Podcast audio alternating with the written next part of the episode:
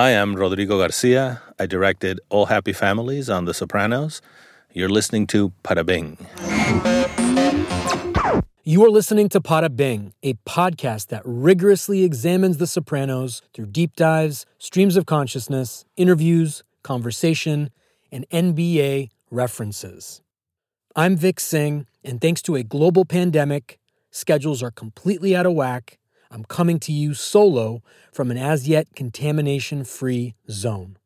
As of this recording, all NBA play has been shut down indefinitely, after an initial rush of shock and depression, I found solace in the fact that I could apply that extra time to more things Sopranos and Sopranos adjacent. The show's an old friend, after all. And right now's a pretty good time to lean on one. Today, we're talking All Happy Families, the fourth episode of season five. And later in the episode, I'll share a conversation I had with Rodrigo Garcia, who directed this episode. He joined me in studio a couple of days ago, so the timing couldn't have been better. Let's do this. HBO synopsis Carmela and Tony reunite, if only to discuss Anthony Jr.'s dwindling college prospects. Feech takes Tony's crew on a trip down memory lane. Lorraine's allegiances get her into hot water. And AJ has a night to remember in the Big Apple. This episode was written by Toni Kalem, who, recall, also played Big Pussy's wife, Angie. And it was directed, of course, by Rodrigo Garcia, who went on to produce and develop HBO's In Treatment, and also who, incidentally, is the son of the late Gabriel Garcia Marquez, the Nobel Prize winning writer of 100 Years of Solitude, Love in the Time of Cholera, and countless more. The title All Happy Families is attributed to the opening line of Leo Tolstoy's Anna Karenina. All happy families are alike. Every unhappy family is unhappy in its own way. And it signals, at the very least, things are falling apart across both families. If Tony's the hub of this whole thing, the spokes are disfigured and warped. Anna Karenina is considered by many to be the greatest piece of writing ever. Fitting, then, that The Sopranos references it in one of its titles. Rodrigo likened The Sopranos to a novel when we spoke, and I thought the connection was beautifully linked. The book deals with themes of betrayal, faith, love, family, marriage, society, and more. Themes The Sopranos covers in excruciating detail in its own way. And the way the book utilizes trains to convey the passage of time, change, transformation, The Sopranos uses New Jersey backdrops and driving in cars. The quintessential theme of Russian novels is suffering, oftentimes in the form of unsuccessful relationships. If Tolstoy wrote the first 800 page Russian novel divided into eight parts, Chase created the first Russian novel movie, divided into 86 hours. Okay, I'm not Sean Connery, and this isn't the hunt for Red October over here, so let's get on with it. We open on AJ driving up and down the Soprano driveway, like a Zamboni or something, the ice resurfacer, named, of course, after Frank Zamboni, an Italian. Anyway, the driveway is covered in track marks, Looks like Christopher's arm over here. In the back, Tony B and his twin boys are playing in the water. The camera pans along the Sopranos expanse. Tony B's taking it all in, one drag at a time.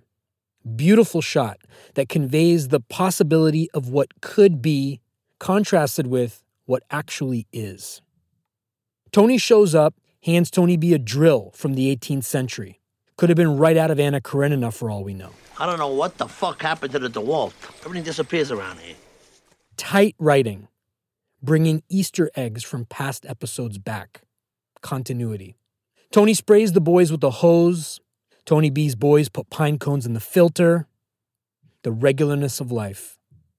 The juxtaposition of the boys smuggling pine cones to Carmela's line is subtle but clever. They will probably go through their entire lives not knowing that their father's sperm was smuggled out of jail to get Nancy pregnant. And Tony's follow up? It was the least I could do. Again, so subtle. Was that Tony saying he made that happen? Or was he saying having them come up to the house to swim was the least he could do? Part of me heard that as both. Tony begins to complain about the drill and Brian, and then he falls onto a stool. Thinks it's indigestion. Carmela's lattice top is a thing of beauty. Her entire wardrobe this episode was on another level. Off mic, Rodrigo told me that he learned that Carmela never wore the same article of clothing more than once on the show. It was one of the ways she endured her marriage to Tony. She surrounded herself in materiality to mask the truth of the underlying source. It's so layered. Anyhow, this episode, she's wearing some of her best stuff, whereas Tony could benefit from an addition or two of Johnny Sack's GQ subscription. His striped aberration would raise Carmine from the dead. Quick sidebar on power drills. The good ones have gears. The lower gear slows the speed but keeps the power, just like a car. Who knew? I recently learned that the hard way when I stripped the screw for a DIY home project. Everything turned out okay, but I dove deep into power drill options, accessories, and technique. After which I dollar cost averaged up on my Home Depot stock. Lot of margin on those drills. Okay, we learned that AJ isn't doing too hot in school. Mr. Wegler wants a sit down. Remember, he's the Billy Budd guy from last season. Now he's AJ's college counselor. Tony says he told AJ to crack the books, but to my delight, Carmela points out that Tony took him to a Nets game on a school night. This, of course, is a perfect launch point to talk about the 2004 New Jersey Nets. This would have been one season removed from a Jason Kidd led net squad that lost in back to back NBA finals under Byron Scott. First to the Lakers, and then to the Spurs. We're talking Continental Airlines Arena era, East Rutherford, New Jersey. During the 2003 2004 season, they fired Byron Scott midway through and replaced him with Lawrence Frank. Kidd was in the first year of a new six year, $100 million deal. Imagine the number of units he could have picked up at the Esplanade with that. Ladashkarol. Even after all that money and a squad with Jason Kidd, Richard Jefferson, Kerry Kittles, Kenyon Martin, and Jason Collins, the Nets lost in the Eastern Conference semis in seven games to the Pistons after sweeping the Knicks in the first round. The Pistons went on to beat the Lakers and effectively ended the Kobe Shaq era. After losing to the Pistons, this Nets nucleus was dismantled like a car running through Pussy's shop. Kenyon Martin was traded to the Nuggets. His stock was high right off his first and only All Star appearance. And Kittles was traded to the Clippers. In looking back at all of this, more shocking than anything else was that the Pacers that year won 61 games under Rick Carlisle as coach and Larry Bird as GM. They lost to the eventual champion Pistons in six in the Eastern Conference Finals. Like Richie, Reggie Miller couldn't fucking sell it. A lot of moxie, though. Legendary moxie. Okay, from Reggie's legendary moxie and Larry Legend, we cut to Lorraine Calluzzo's final shower. Billy Leotardo chases her around the house, towel whipping her. Tom and Jerry over here. Lorraine falls to the floor, poetically, next to Jason, who's been shot in the head, ostensibly by Billy. At least he gets credit for it on the internets. The song playing in the background is Love Grows Where the Rosemary Goes by Edison Lighthouse. Far and away their best known song. And the following lyric is kind of perfect for Lorraine, given our limited context for her. She talks kind of lazy, and people say she's crazy, and her life's a mystery.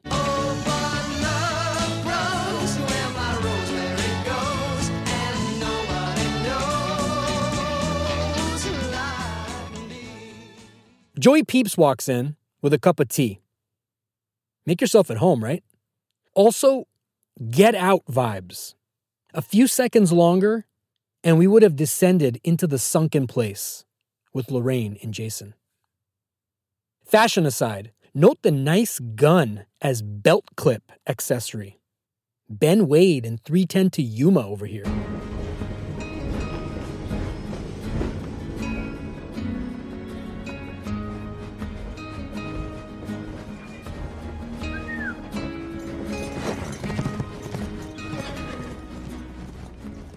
Subtle observation. As Lorraine crawls away before getting shot, her head is lined up with what looks like a giant urn, similar to the one that broke at Carmine's social club rampage episodes ago.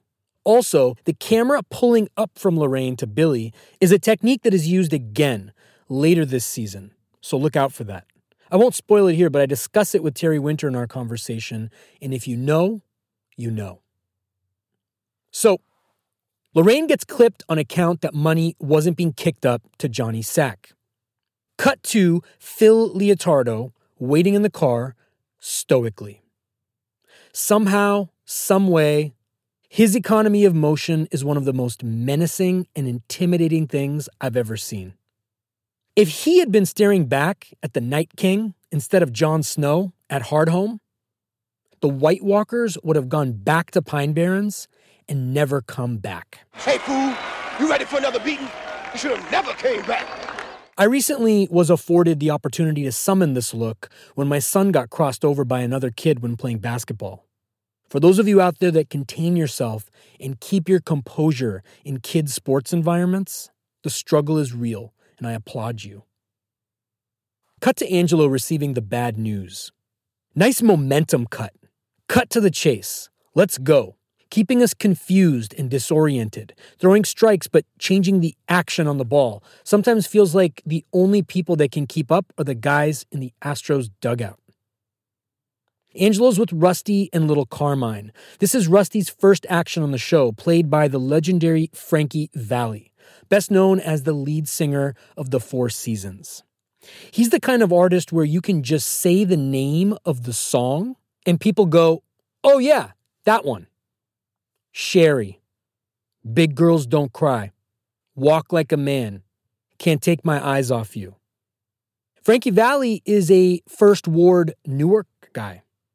And his dad, get this, designed Lionel model trains.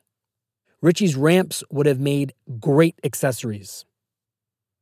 The things that might have been. Rusty calls Phil a pimple, an annoyance. The first words or any sort of communication regarding Phil and his prognosis in this world.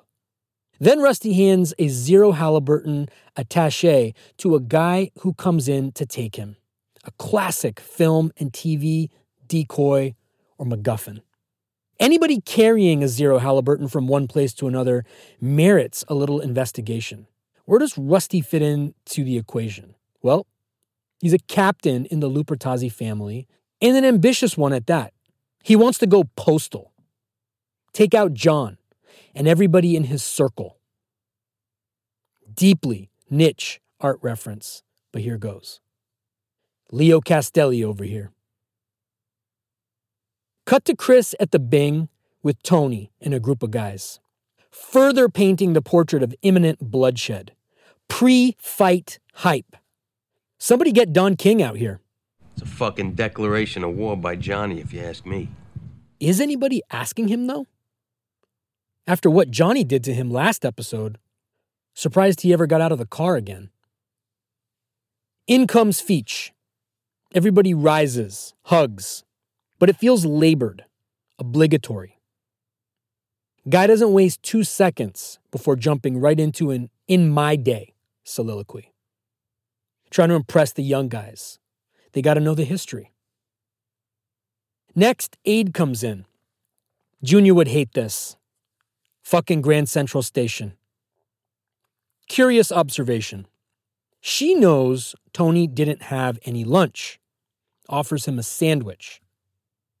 This could be a precursor to a storyline that will unfold next episode could also be just an overall out of place private moment between the two of them, surrounded by a group of people. I guess actually the thing that threw me was why didn't anybody else get offered a sandwich? Isn't there an unwritten law that if you offer one person a sandwich, you offer everyone a sandwich? This was a clear indication of sandwich bias. Another bit of curious. Sil pulls her aside to talk in the hallway. She doesn't work for him. We don't hear what's happening, but we see that something is happening. That's on purpose. Back on Feech, we learned that he used to drive Tommy Pinto. Guy apparently had a girl that was Adriana esque. Nice touch with Feech being the driver of a guy whose last name was Pinto. Performance is not the object.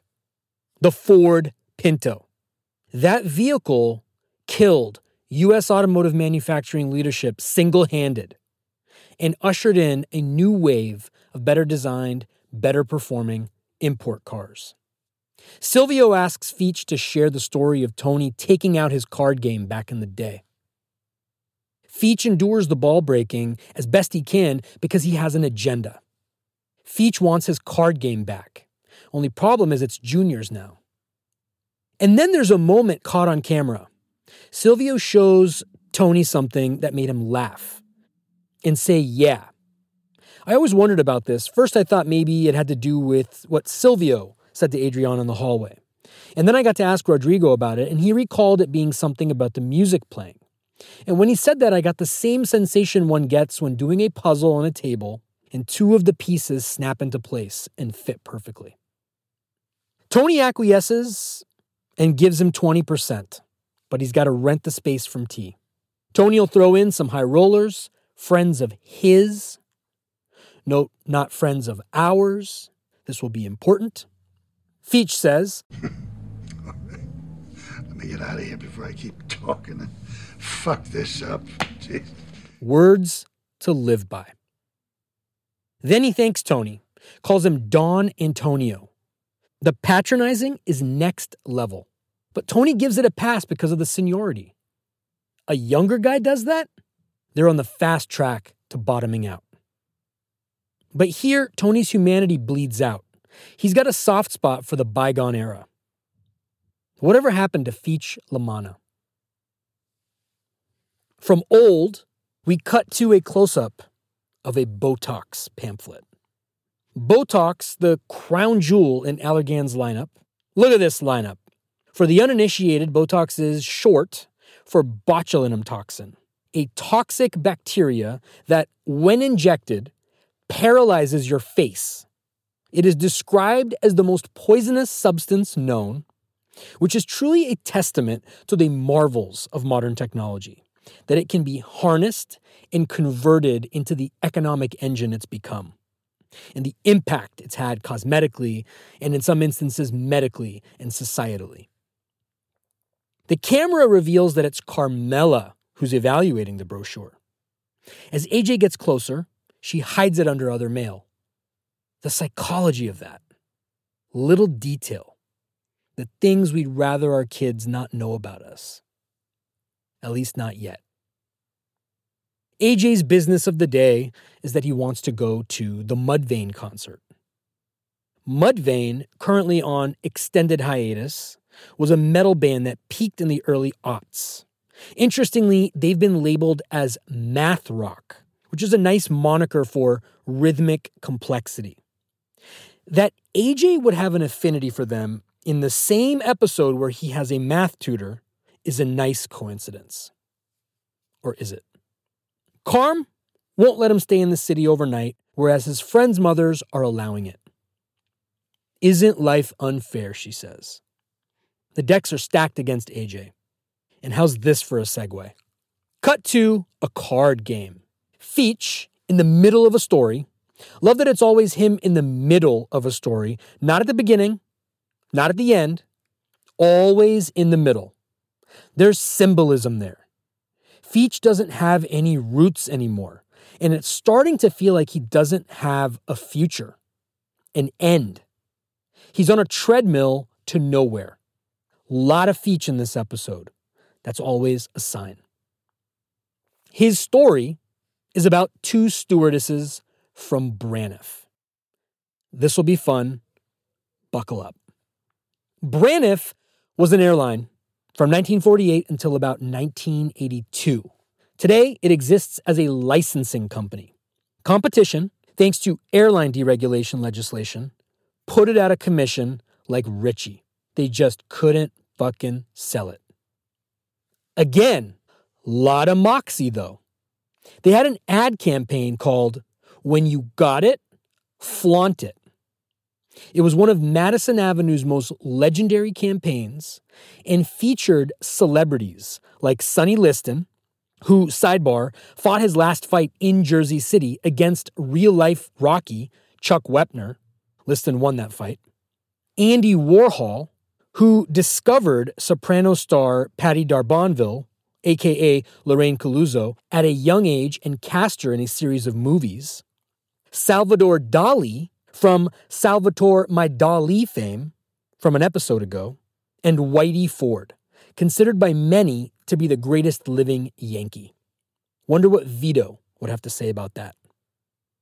One of the players at the card game is Lawrence Taylor, New York football Giants legendary linebacker. LT, ranked by many as the greatest defensive player of all time. A GOAT! He won Defensive Player of the Year in his rookie year. No other player has ever done that. He won Defensive Player of the Year three times, another record no one has ever touched. He was league MVP in 1986, one of only two defensive players to grab one of those. Guy stashed trophies like T stashed cash in the bird feed. To cap it all off, he was a two time Super Bowl champion. Off the field, not so great as of late. Lots of drug issues, and in 2011, he was registered as a low risk sex offender. To which I wondered, what are we classifying sex offenders now? Some are good or less bad? Bernie Brillstein was also in attendance a guest of Hesh. Brillstein, of course, was one half of Brillstein Gray, the production company that packaged and brought us The Sopranos. Brillstein's sidebar kind of looks like Gregg Popovich. More recent Pop, of course, the bearded iteration. So, Feech is explaining the props he used during his rendezvous with the stewardess. Pointy featherweights, which would be akin to modern day wingtips, versus white bucks, short for buckskins, which were a sartorial essential around Memorial Day.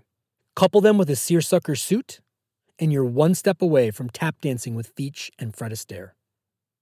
I know, Bruno Magli over here. Midstream in story, always, right? The door knocks. Tony and Benny Fazio walk in. Feech is always getting interrupted or doing the interrupting. He's either the car behind the car that illegally cuts into the HOV lane, or he's the car cutting into the HOV lane. Just depends on the day. Feech and Tony go back and forth a little bit for control of the room. Feach mentions parole officers and unannounced visits with respect to Tony B. Ironic, cutting piece of writing. Stay tuned. Tony backslaps Silvio's face. How's Lady Luck treating you? He says. What that backslap mean? Wet behind the ears? Lady Luck is a term that refers to the personification of luck. It stems from the Roman goddess of fortune, Fortuna.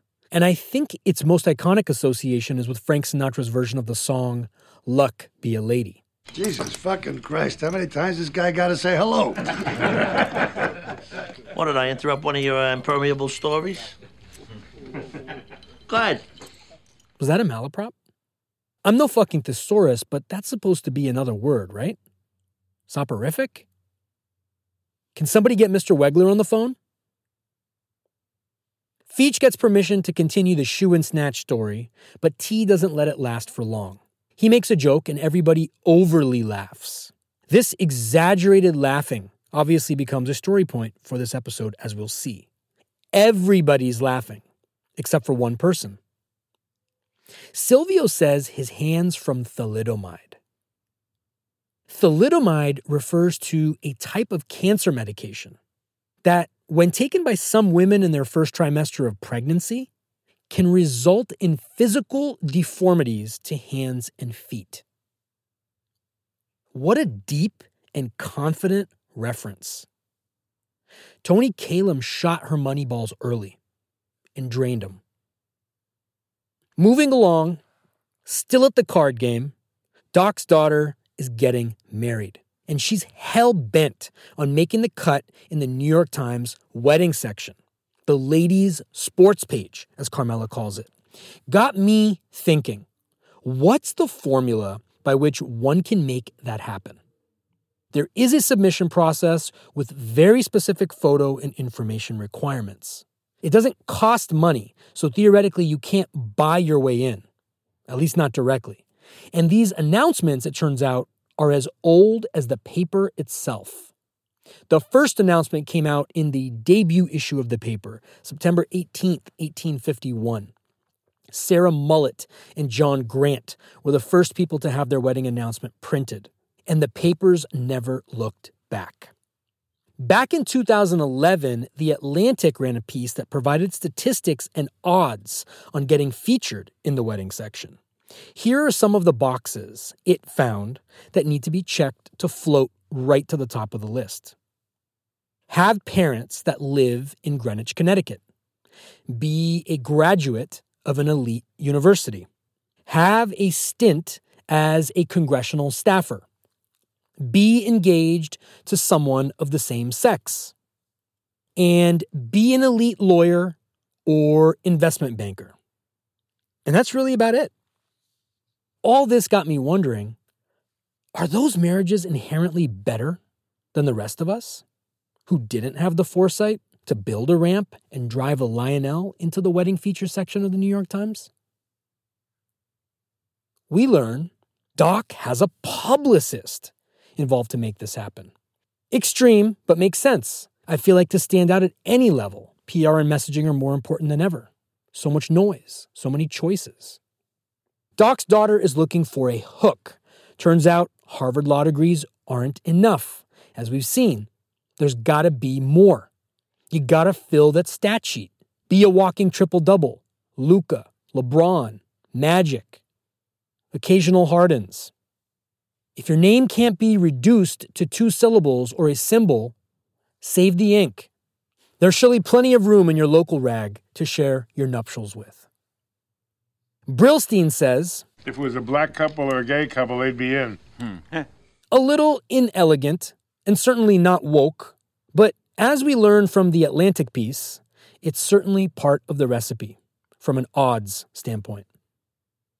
The groom, we learn, is a professional puppeteer, and his dad is a big shot at Goldman Sachs, Upper East Side. That dynamic doesn't add up, though. The son of a financial captain of industry is a puppeteer? Certainly makes for an interesting blurb in the Times, if nothing else.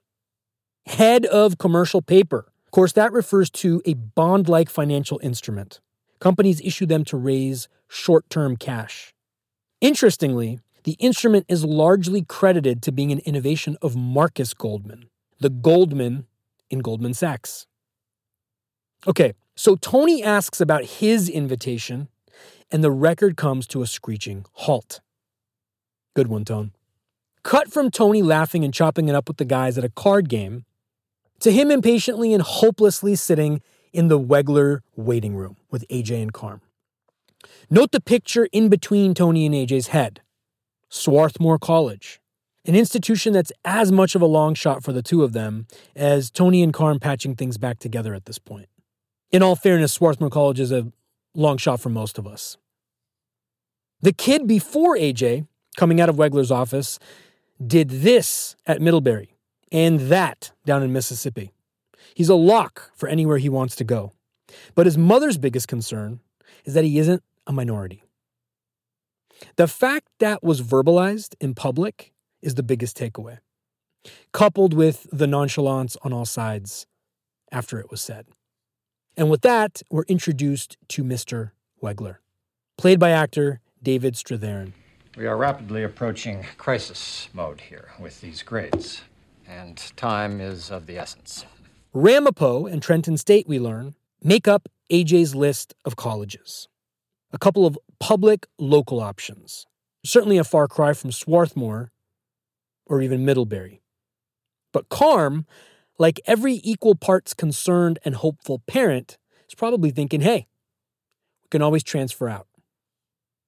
AJ's reach schools are the University of Arizona and Arizona State, both landing spots for varsity athletes and then some. And Wegler echoes that. Football is AJ's ace in the hole. Kids got the makings. Tony slips up and mentions AJ might have ADD. AJ never knew, but is aware that more time is allotted for students with learning disabilities. What's that racket all about? Let's take a look. Turns out it is kind of a racket. Per the New York Times, demand for disability accommodations has swelled. Nervous parents are increasingly submitting their kids to a battery of testing, no pun intended, to see if they can find a diagnosis that would allow for extra time on everything from homework to standardized tests.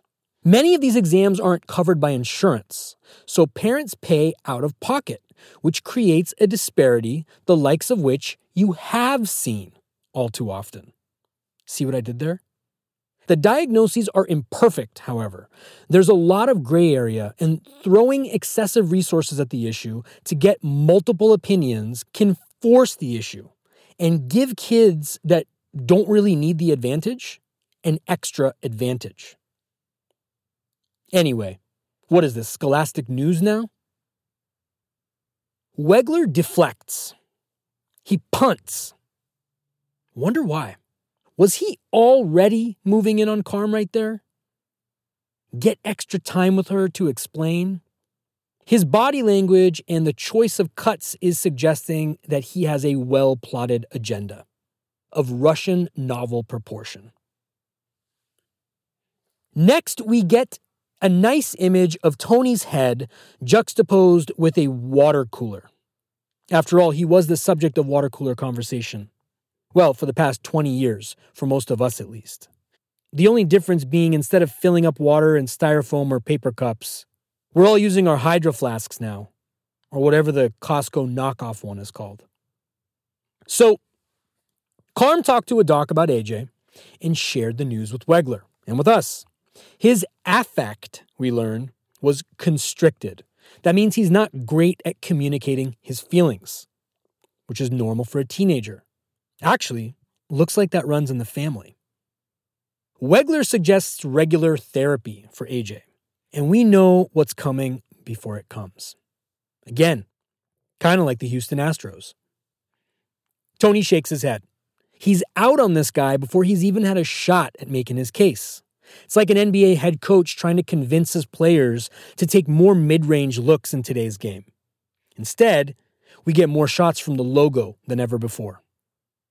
Tony says people use it as a crutch.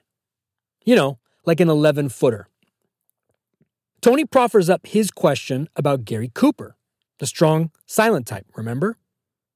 Maybe that's AJ. Wegler gets his literary axe and starts chopping down Tony's mythical forest with. Well, Gary Cooper wasn't a 16 year old boy. He was at one time. Carm sides with Tony, which is kind of surprising given the state of their relationship. She decides she's going to get a new tutor and stay on him, and that's that. Many a mother hath tried. Outside, AJ is bragging that he's learning disabled. Again, speaks to the open secret of the gamesmanship that has become endemic in the education system.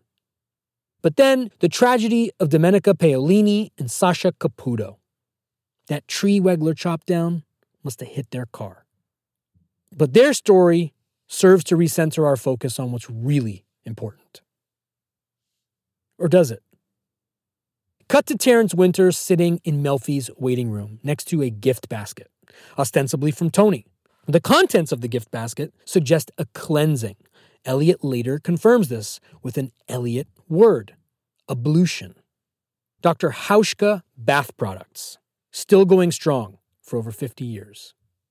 Cut to AJ with his new tutor, Jonah. If a million zeros can be written on the front and back of a sheet of paper, how many sheets of paper do you need for a googol of zeros?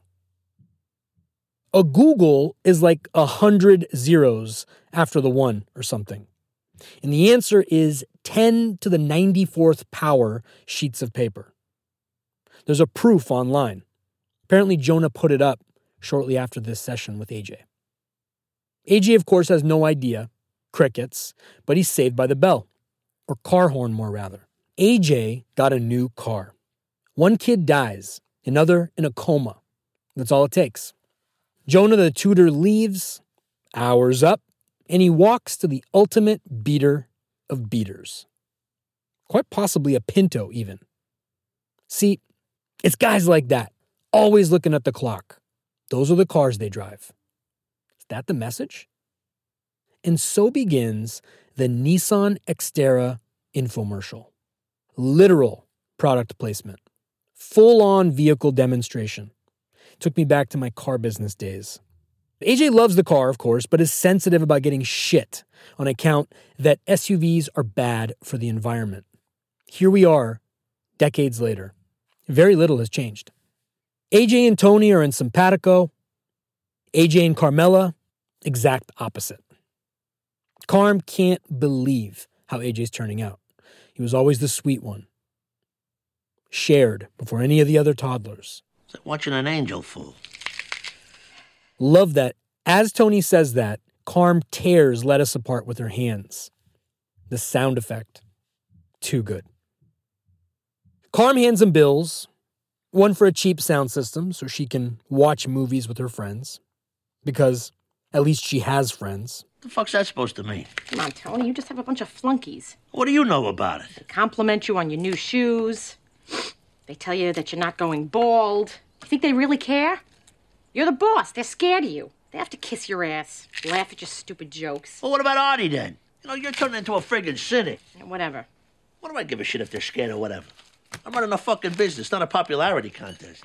Great exchange. Some of the meatiest subsequent follow up storylines stem from their kitchen conversations, and this is a classic case in point of that. Cut to Melfi at Elliot's. She's reading Tony's letter to Elliot, the one attached to the gift basket. He apologizes for the use of the C word. You said some very hurtful things to me in regards to myself, but it is still no excuse to use the vile word that I used, of which I am sure you know that I'm talking about. Cunt, right? Yes, Elliot. Elliot says it while Melfi dances around it. The beat of her on him afterward and his facial transmogrification, classic stuff. I still have great rigord for you. Note Elliot's face on cut. Tony continues P.S. I'm doing fine. At the end of the day, it's all about him, right? Even in the midst of a romantic overture. Melfi explains the gift basket came with a bathrobe. Made me think there's a version in Tony's head somewhere of a life where he and her walk together down a driveway, pick up a paper, divide up the sections, head back in together, and read their respective sections over some orange juice and eggs. From that mental image, we're on Carm doing laundry in a basement. Immediately conjures up two things FBI surveillance and what's she going to find now? But Wegler calls, wants to get together. Something clandestine is happening, just not from who you'd expect. He's nervous, but he's going for it. Shoot your shot, man. Carm's kind of shocked, but she's in. That's part of what this separation thing is all about, right? Optionality. Cut to dinner with AJ. Silence. What better way to icebreak a conversation than by referencing the Beatles, right? Birthday by the Beatles off their White Album. Carmela calls it Happy Birthday. She mentioned she heard it in the car, was taken by the drum solo. Now, look, for many years, this moment was fine, whatever, kind of throwaway.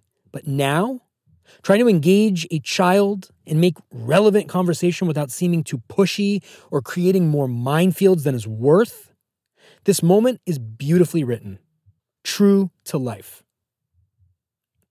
She starts reciting facts like Amy Klobuchar on a debate stage. Ringo was not the original drummer, it was Pete Best. What's that story? In a nutshell, he kind of got screwed like Feech a little. Bit of a parallel. Essentially, he was better on stage than he was in recording sessions. And the recording sessions were what they had to lock in on to scale. The reason he was purportedly given about his dismissal, quote, the lads don't want you in the band anymore. The remaining band members have since acknowledged how badly it was handled. Whole thing was just kind of underhanded. And you can't help but imagine Best looking like Feech did moments after the parole officer asks him to open the garage in the back. Sadly for Pete Best, he wasn't good enough to bridge the gap between Carm and AJ either. And we cut to another boy, Tony, playing cards, this time with David Lee Roth. David Lee Roth, of course, was the lead singer of Van Halen during two different eras of that band's run. Came of age in Pasadena, not too far from LA.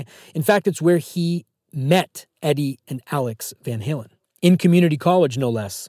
Don't ever say great things can't happen there. Tony's Escalade is officially mentioned. One of the players appears to be a Cadillac dealer and can't keep those bad boys on the lot. I did some digging, and interestingly, 2004 and 2006 were the years Cadillac sold the most Escalades ever. Wonder if there was a Sopranos bump. The numbers have been a fraction of what they were ever since. Tony says he loves the car, except for the global position and shit.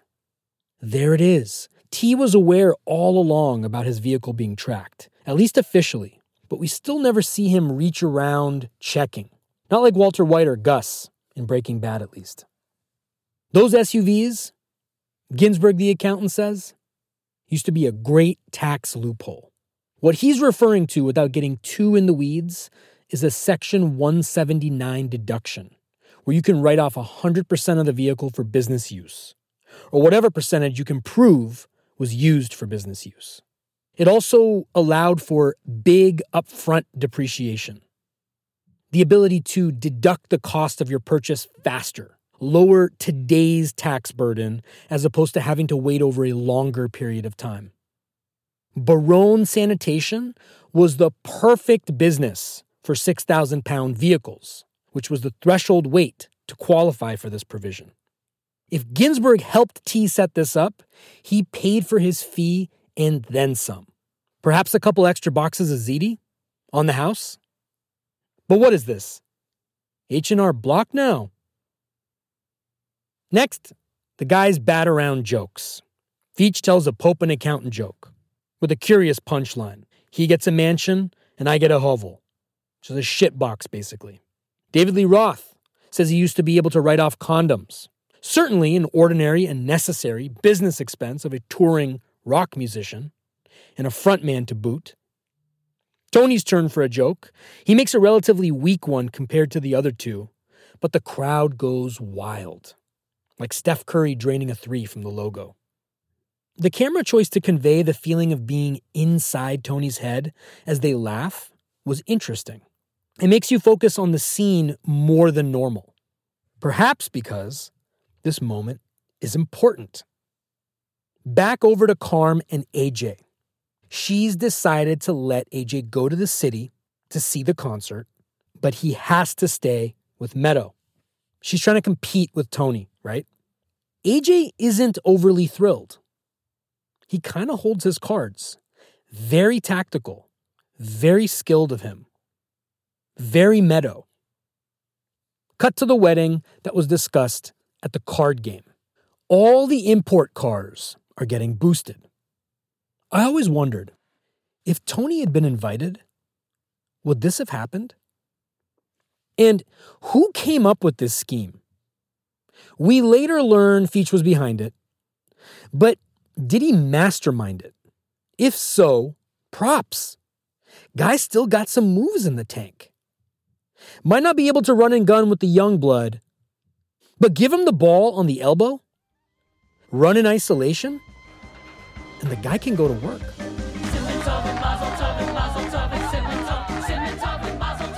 Live bands, Starlight orchestras. Live bands are always a great gauge of how moneyed a wedding party is. The bigger the band, the more affluent the gathering. Got a whole orchestra? Fucking forget about it. Luxury lounge over here.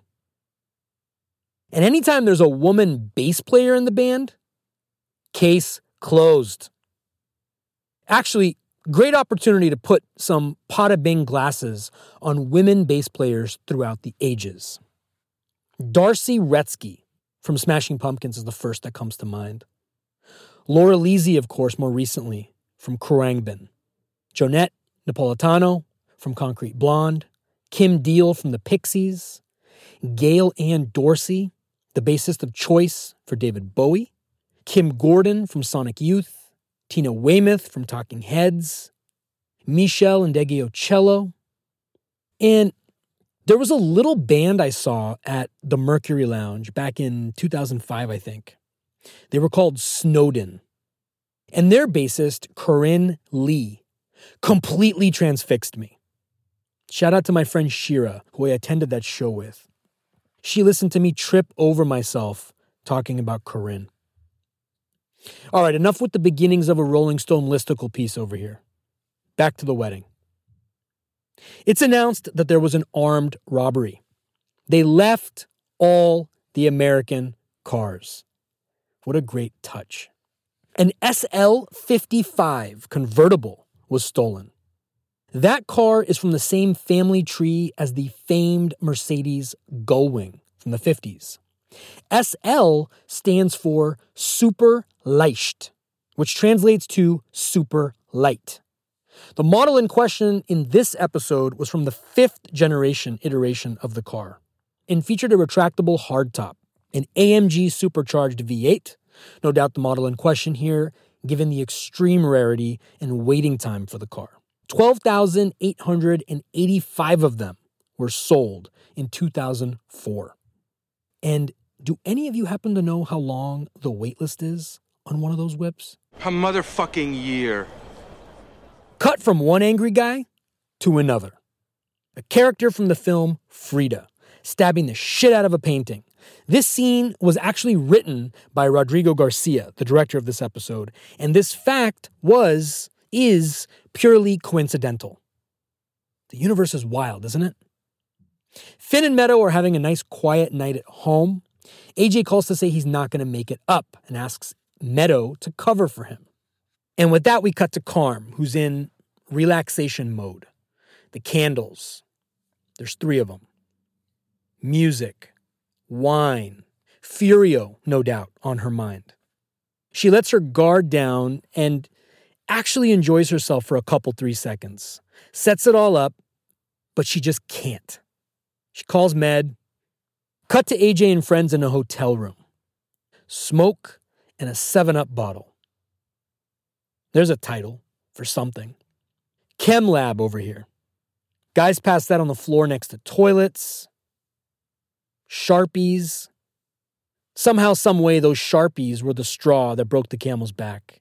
Carmela had known Sharpies were on the table, this whole crisis could have been averted. Cut to the Bing. The doc comes to see Tony, tells him about the car heist, begs for help. Note, Godfather style. Now we're on the next morning in AJ's hotel suite. Note the camera choice to track the floor on a rotational orbit, like a drone flying over a landscape recently decimated by war. Carm's calling again. Sidebar, once again, her top is incredible. She calls Meadow. She calls the hotel. AJ's room, room 417, we learn, has a block on it. guy won't put her through. Carmela's stuck. Like mother, like son, so's AJ. Can't get up off the floor. His face is stuck to the rug thanks to crazy glue. Little known crazy glue hack, though it's also mentioned in their FAQ or terms of use or whatever the fuck. If your fingers or face get stuck, soak the bonded area in acetone or nail polish remover. That usually breaks the bond. Cut to the ringtone we all know and love. Carm is freaking out. Other boys are home, but AJ's not. Also, can't overstate the irony of the boss of a family sleeping at his mother's house. The drab decor. Carm says he could be dead by now. She's so worried she's not even angry anymore. All this next to a bowl of oranges, no less. And then the front door opens. Anthony? God damn you! I've been going crazy trying to reach you. Later, I don't What feel happened to your face? Just leave me alone. I want to know what happened. You never even went to Meadows after you gave me your word. Get off my back. You are a liar. Fuck you. What did you say? Get back here. He runs up the stairs. She runs after him and trips. For the first time the entire series, AJ looks like his father's son. Sidebar One issue I've always had in this scene the staircase and the banister. All of it is not New Jersey Mansion. You can see the grains of wood on the rail. It's a stage. Little detail that's always made me scratch my head given the meticulousness of everything else. I know. I get a power drill and all of a sudden I think I'm a general contractor over here. Cut to the meticulousness of the framing of a salvage yard. That shot, my God. Puritan Salvage. What an ironic name for a company that's in cahoots with organized crime. Chris is speaking in code about the heist. Another great shot. Wants a car pulled. That SL 55. Super fast cut to AJ in bed. Fast car, fast cut. He hears Tony pull up, also fast, and pissed. AJ standing next to a poster of Murderdolls. Fitting. They were a heavy metal band characterized as horror punk. Shit's about to get pretty scary. Carm is crying on the couch while icing her knee. AJ comes down, says he's taking out the trash. Tony freaks out about AJ's sexuality. All this constant harping on sexual proclivities, a completely different concern than Carmela's. Safety, responsibility, truthfulness. It's an interesting distinction. In Carm's face, her reaction drills that in. She's not shocked at AJ's answer. She's shocked that the question was even asked. Like, what planet are we on here? Either way you look at it, though, super relatable. These are things we all think. And prioritizing the sequence of questions doesn't always come out as planned. We jump around. AJ says to his mother, You never believe me. And Tony pauses. Tony goes someplace else, someplace far, far away, to his own childhood, to his own encounters with his own mother. Deja vu. And in that moment, Carmela lost. He's with AJ on this. Tony's thinking, You're not going to do to him what she did to me. And Carm is done. Says AJ can go live with Tony. Tony tries to fight it. Remember us, Carm, at the CYO dance? He's referring to the Catholic Youth Organization, designed to keep working class boys from turning towards a life of crime. Didn't exactly work out as planned. Wonderful spot to introduce a bit from the honeymooners. Nice touch. To get a show in that was such a big influence, as we've learned. Tony, Artie, and AJ are watching TV, eating pizza. Seamless transition, for the moment at least. In this moment, the three of them could have been in a scene from that very show. Cut to Feech. Walks into the Bing office, bearing gifts. Taral's expiration 2007. Think he's referring to taralli, which is an Italian snack or breadsticks. Tony's serious. Asks about the wedding takedown in Ringwood. Was that you? Ringwood is a woodsy place in Passaic County, northwest of Newark. We're reminded the doctor was a friend of Tony's. He deliberately used that word. That meant he's off limits. Sorry, Godfather. The condescension. That fucking cute smirk. I thought he was just another pigeon, Feech says. Someone he could easily pick off. Or in this case, feed Alka Seltzer to, maybe. I know it was wait for a long time. But when did that happen? You gotta ask permission to ply your trade? Here's your end. Be happy. Digging in. Refs are about to get involved here. Somebody better blow a whistle and call a technical foul quick. That's the second time I'm playing catch up with you. What the fuck are you talking about? The lawn cutting. What do I have to send you a memo every time I move my bowels, too? Okay. Rasheed Wallace territory now. Feech reveals he did a deal with Johnny Sack. A better deal. Tony loses it. The bench is clear. Malice at the Palace territory now. I don't like the way I'm being talked to here. What did I tell you when you came to me? Said you wanted back in. I said, as long as you don't step on anybody's toes. In my day. And that's another thing. I don't want to hear no more about how it was in your day. You just keep your antidotes to local color, like Dynaflows or McGuire sisters or shit like that. Otherwise, shut the fuck up! To which I always thought, what do high performance exhausts and singing trios have to do with each other? Besides the fact that they both have pipes. Interestingly, the McGuire sisters had a song called Just for Old Times' Sake, which would be fitting for a Feech La Manna playlist. The bassy reverb emanating from the front of the club into the space, mixed with the silence between them, it's like the invisible man or something. A third being in between Tony and Feech that is so dense Zion Williamson level density. Feech apologizes, says he'll learn, but too little, too late. The way Tony says yeah, it's one syllable, but he makes it into five. He flashbacks to the card game. Feech was the only guy not laughing. Rather, buttering his bread. Great visual metaphor. He's got to take care of his own nut. Let Tony play catch up with him. Come what may. They hug it out, but it's tense. The ambient noise in the background feels like they could be in a saloon in the Old West. The clock, poetically, reads just about high noon. What a stage. As Feech asks him if they're all right, his head is positioned next to an exit sign. And that's really all you need to know.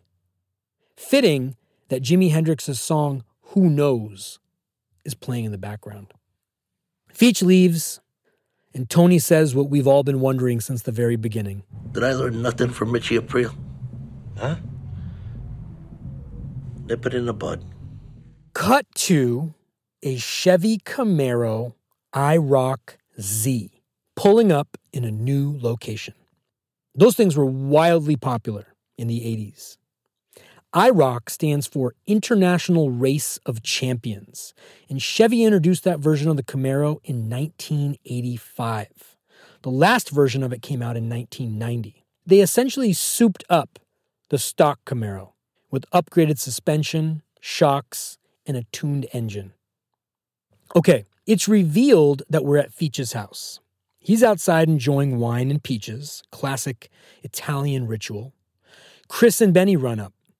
Olsen and Johnson. That's a reference to John Olsen and Harold Johnson, a comedy act whose work spanned music, film, TV, and Broadway. The guys bring up a peach debate New Zealand peaches versus Georgia peaches. Which is it? Turns out it's a lot more complicated and varied now, certainly since 2004. South Carolina and Southern California peaches are now in the mix. Also, China produces 58% of the world's total peaches. So it's a brave new world out there for peaches. But it's safe to say Georgia peaches are like your dad's Knicks. Once relevant, but today, largely forgotten. So, Benny and Chris are there to put Feech into early retirement. The way they set him up, the way they play it out. How many times did they rehearse the casualness of that? My God, you'd think they were actors or something. Chris's cousin, we learn, burned down his garage, so they can't park a load there anymore. Feech offers his. Bada bing, bada boom. He wants 2% plus a TV. And Chris pounds it out with him. Classic poster for when you think you have a deal, but don't. When you think you're onto something, but it ain't shit. Watch out for guys that twirl lollipops while talking shop. Cut to Carm and Wegler at a pizza joint. Always made me wonder if their pizza ever hurt somebody. Carm's concern is that AJ will be drawn into Tony's life, which is completely rational and completely understandable, but it's a surprising revelation from her, especially so soon in her relationship with an outsider. Wegler, we learn, is also separated from his spouse. Astrid, and likens it to escaping the quotidian. Fancy word for the regularness of life, the mundane. Guy wants adventure. Boy, did he pick the right target for that. Have you read Madame Bovary? He asks.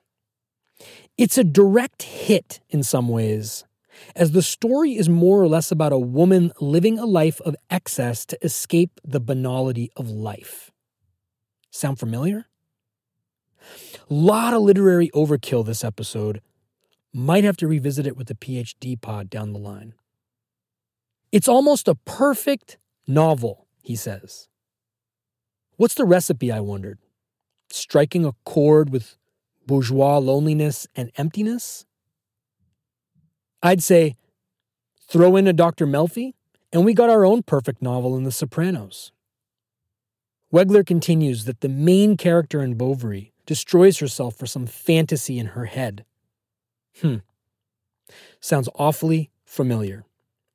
He continues It's horrifically funny, though tragic. Also familiar. Flaubert, the author, of course, is associated with being the top guy in France for literary realism. And Madame Bovary was his debut novel. Think about that. His debut novel is regaled as the most perfect novel ever. I think it's fair to say that at least part of this can be attributed to his process. He was an unapologetic perfectionist. He'd labor over words and sentences for days. He isolated himself. He'd say that nothing came naturally. Everything was everything was the product of revision after long contemplations. This cost him in output. And I found this interesting. Many people question the output of the greatest creators after their greatest creation. They'll say, What has he or she done since? I'd rather have the masterpiece than a box full of macaroons. After all, the masterpiece is what endures generations. It's what we talk about, write about, podcast about. It's what we want to share with our kids. Prolific is great and rare. But I'd say timely masterpieces are a gift. And in many ways, motivate the prolific to create and hopefully leave behind their own masterpieces someday. And with all that, Carm says she'll stop by Borders on her way home. There's something you can't do anymore.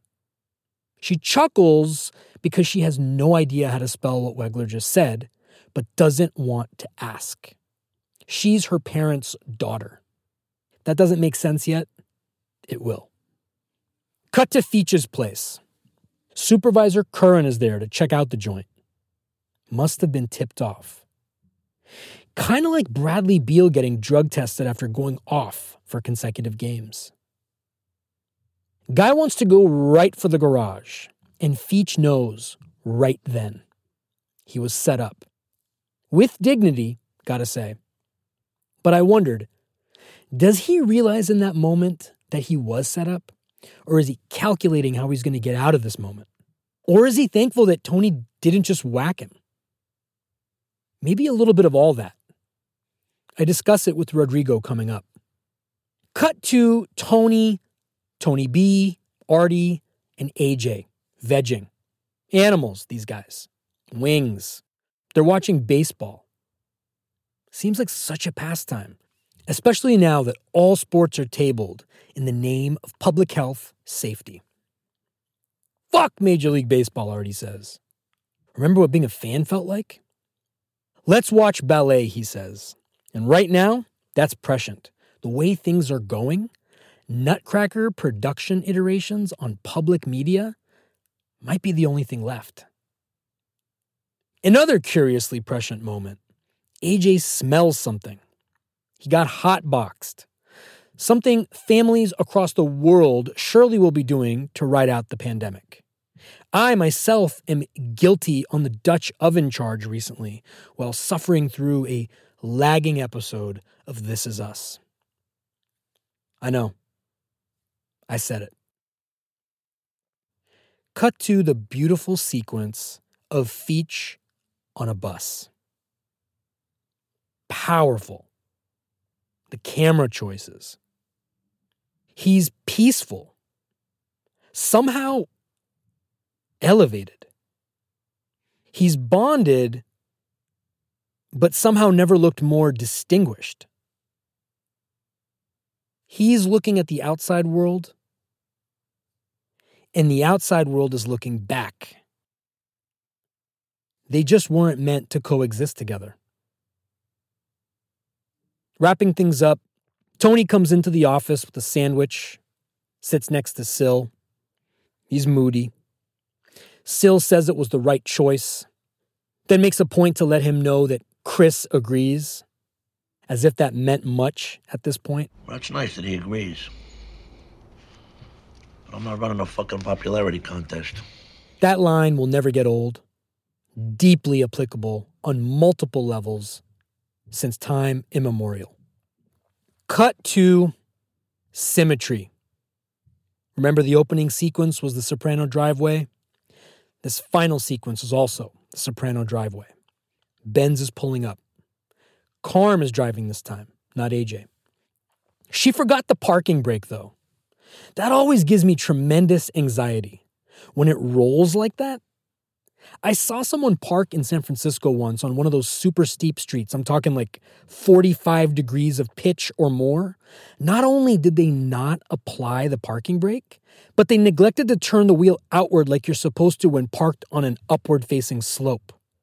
The car literally rocked like Polly in his recliner. I think of that every time I see this scene with Carm. She flashes to when AJ was younger. Tony had a flashback this episode Let's balance it out with Carm having one too, right?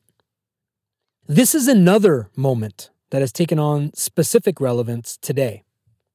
The speed with which time passes when you become a parent. Many of us now look back like her all the time for all kinds of reasons. It can be the ultimate gift, but also the ultimate curse.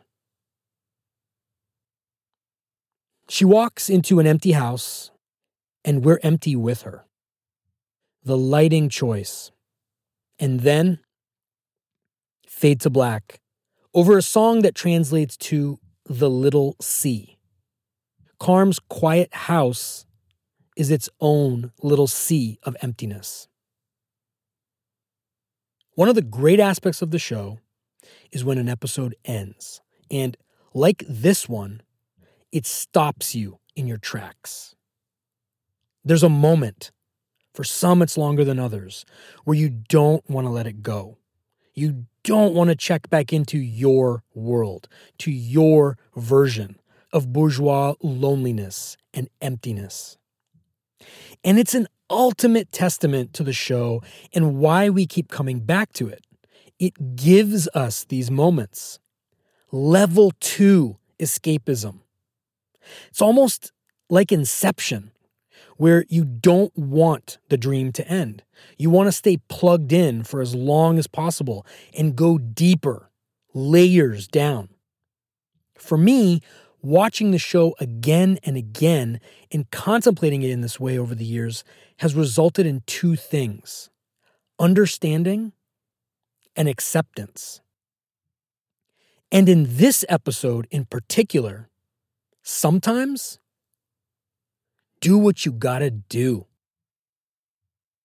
Life isn't always a fucking popularity contest. That's all I got.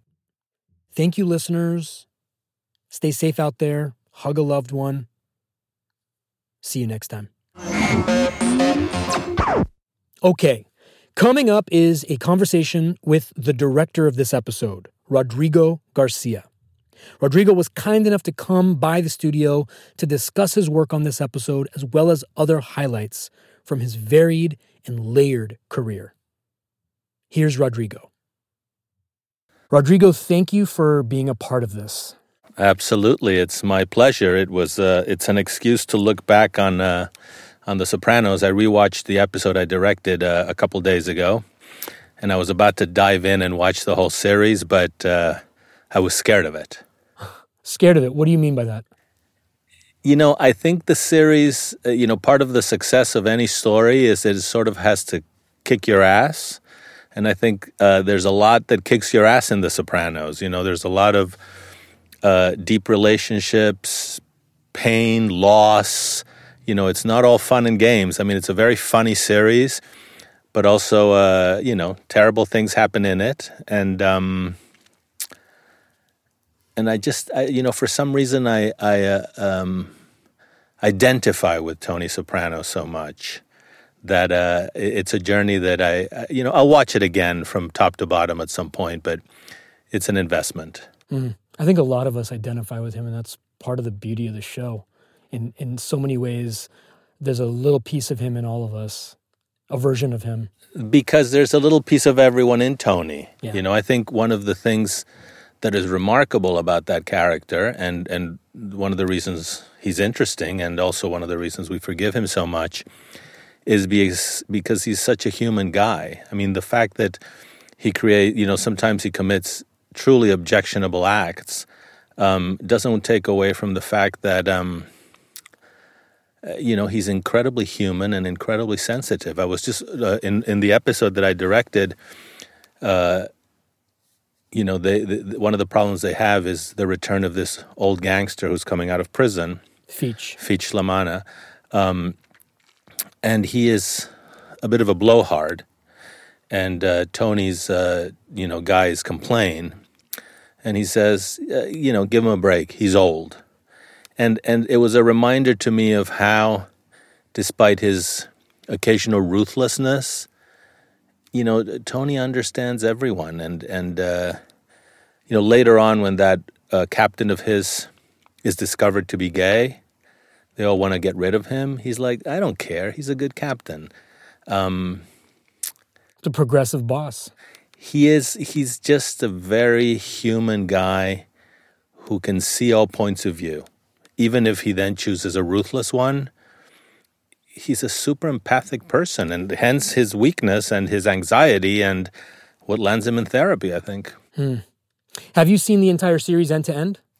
Yeah, I had seen most of it when when um, when I went to see when I went to do episode that my episode, which was already episode, I think four in season five.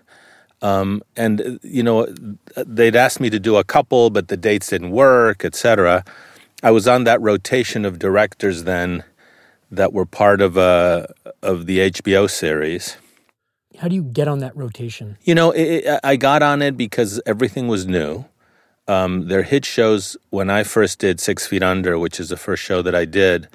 Um, you know, their their successful shows were Oz, and then uh, The Sopranos started and was doing well, and and um, Sex and the City. But the year, uh, you know, I, so I'd been asked to. I mean, I, I'd never directed for them, but it helped me that they were a little bit snobbish. They had started on Six Feet Under, and they did not want directors that came from the world of network TV. Mm. So a lot of the directors who worked on the first season of Six Feet Under were Lisa Cholodenko, Nicole Holofcener, um, you know that that kind of of uh, I think Miguel Arteta might have done one. So I got a break and I did a couple of episodes on that in that first season, and then I fell into that rotation. The Sopranos was a little different in that three guys did most of them. Right. It was Tim Van Patten, oh my God, everyone's name escapes me right now. Alan Coulter. Alan Coulter and uh, David Chase's friend. Alan Taylor. Alan Taylor. Um, so that was, even Alan Taylor wasn't one of the main three.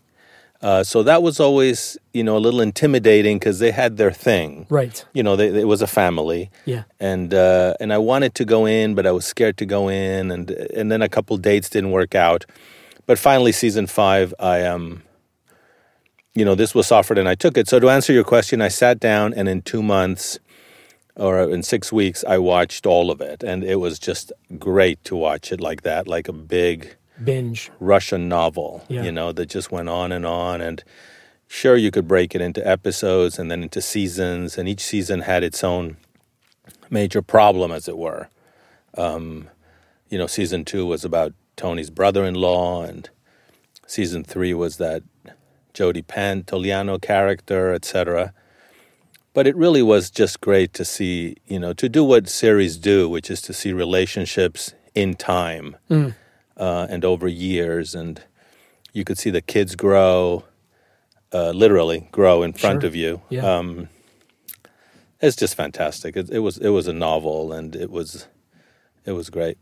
Wonderfully stated. Um, a pretty pedestrian question for you when you're directing a project, what does the day look like for you, beginning to end? If you want to use The Sopranos as a paradigm, you can, or uh, just in general, take listeners back. They're always curious about this kind of stuff. Well, when you're directing, when you're coming in to direct an episode of a series, uh, especially a series that is so well established as this one, and where a core group of directors you know, are are the guys when you're an outsider, and we're already talking. You know, I was there season five, and the show was already, you know, considered by many the best show on TV. Um, you know, for me, the main thing is information. You know, I like to land and find out who's who and what's what. I talk to everyone on the set or off the set the assistant director, the cameraman, the wardrobe people, the set dressers, you know, the script supervisor. I ask whose role is what, who's in charge, who's difficult, who's easy. Uh, you know, I really try to get as much information as I can, because unlike on a film, on a on an episode on an episode of a series, the director, the visiting director, doesn't really have the power. You know, you you the show is run by the writers and and then the cast because they are you know they've been on it so long and they are the stars of the show. So you know you you uh, you can do it well, but in order to do it well, you I, I feel that you have to find out everything you can about the show. I talked to directors that were there before me. I talked to actors that I know that have worked on um, on it. You know, I do as much research as I can because I'm falling into a machine that's already turning. Mm-hmm. You don't want to slow it down. I don't want to slow it down. I want to do it as well as I can, but also I have to do it in Sopranos language and I mean cinematic language and style and rhythms. You know, I don't want to come in and say, "Oh, let's do all this handheld with a fisheye." No, that's not what you do. You know, you are directing a series of scenes that belong to the Sopranos saga so for me, that you know that information is crucial. That's most of what I'm doing in pre-production, and then the meetings tell you a lot. You know, obviously, I had a meetings with Terry Winter, who was uh, he didn't write the episode, but he did rewrite it. Toni Kalem wrote it. Yes, but but that was an episode where they changed their minds a lot about what they wanted. So Toni wrote the first draft, and then um, I think both Terry and David worked on it quite a bit. And uh, Terry was the writer assigned to me, so I interrogated him endlessly. Um, and then, of course, you know the casting sessions were with David Chase, so that was that's you learn a lot about his tastes and what he wants, and and you know he is. I, I found him to be a guy with a very particular point of view.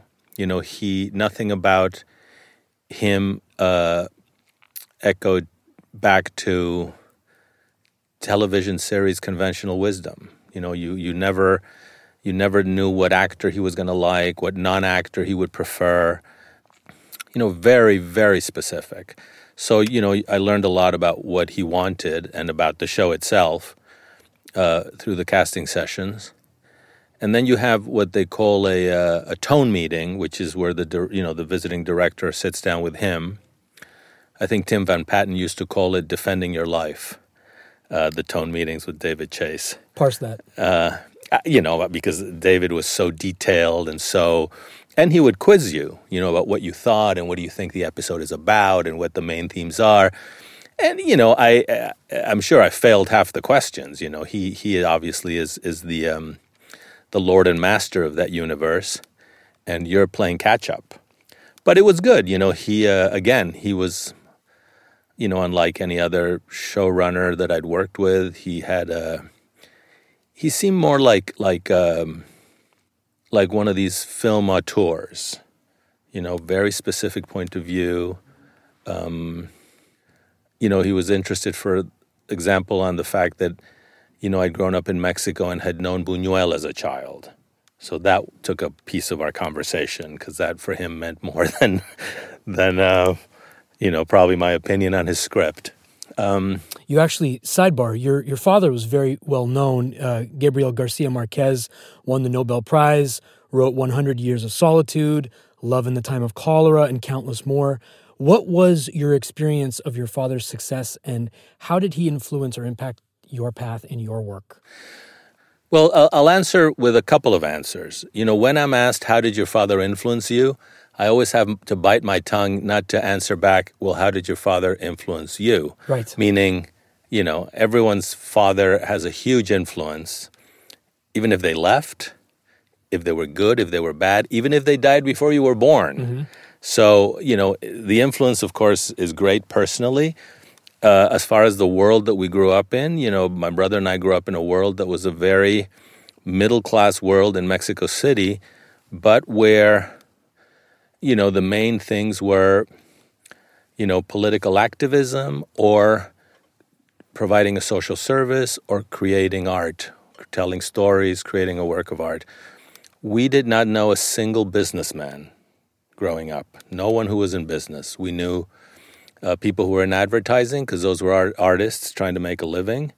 Uh, we knew some doctors and a couple of scientists, but you know, you know, we grew up in a world where one of the quotes by Bertolt Brecht was, you know, what's the bigger crime? I mean, I'm paraphrasing. the The idea is, what's the bigger crime, uh, robbing a bank or owning a bank? Hmm you know so that that was the world of it so but but again storytelling was at the forefront of it um, when did you get a camera in your hand first you know since i was a kid i did still photography starting age 11 12 13 and throughout high school middle school through college.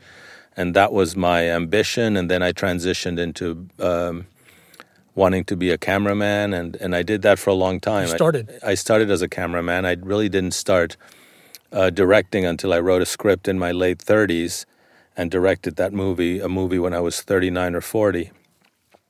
Um, so I was actually, now that I think of it, you know, pretty new to directing. I'd been directing probably all of four or five years when I went to to um, to do the episode. But I had worked, you know, again several times on Six Feet Under. I had done another uh, pilot for them for HBO, Big uh, Love. Big Love. Um, but anyway, to answer your question, uh, yes, storytelling, story, story, story. That was my upbringing. So you directed the fourth episode of season five called All Happy Families.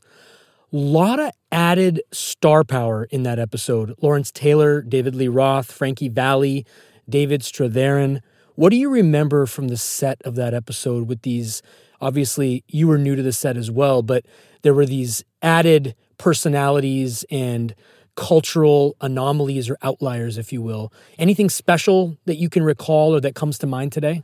Well, it was fun to be on a set like that, and obviously the you know the scene where they have the uh, the card game was great. You know, we uh, I didn't even know. You know, I, I, read the script and I thought, well, I wonder who they'll get, but they got who they had scripted.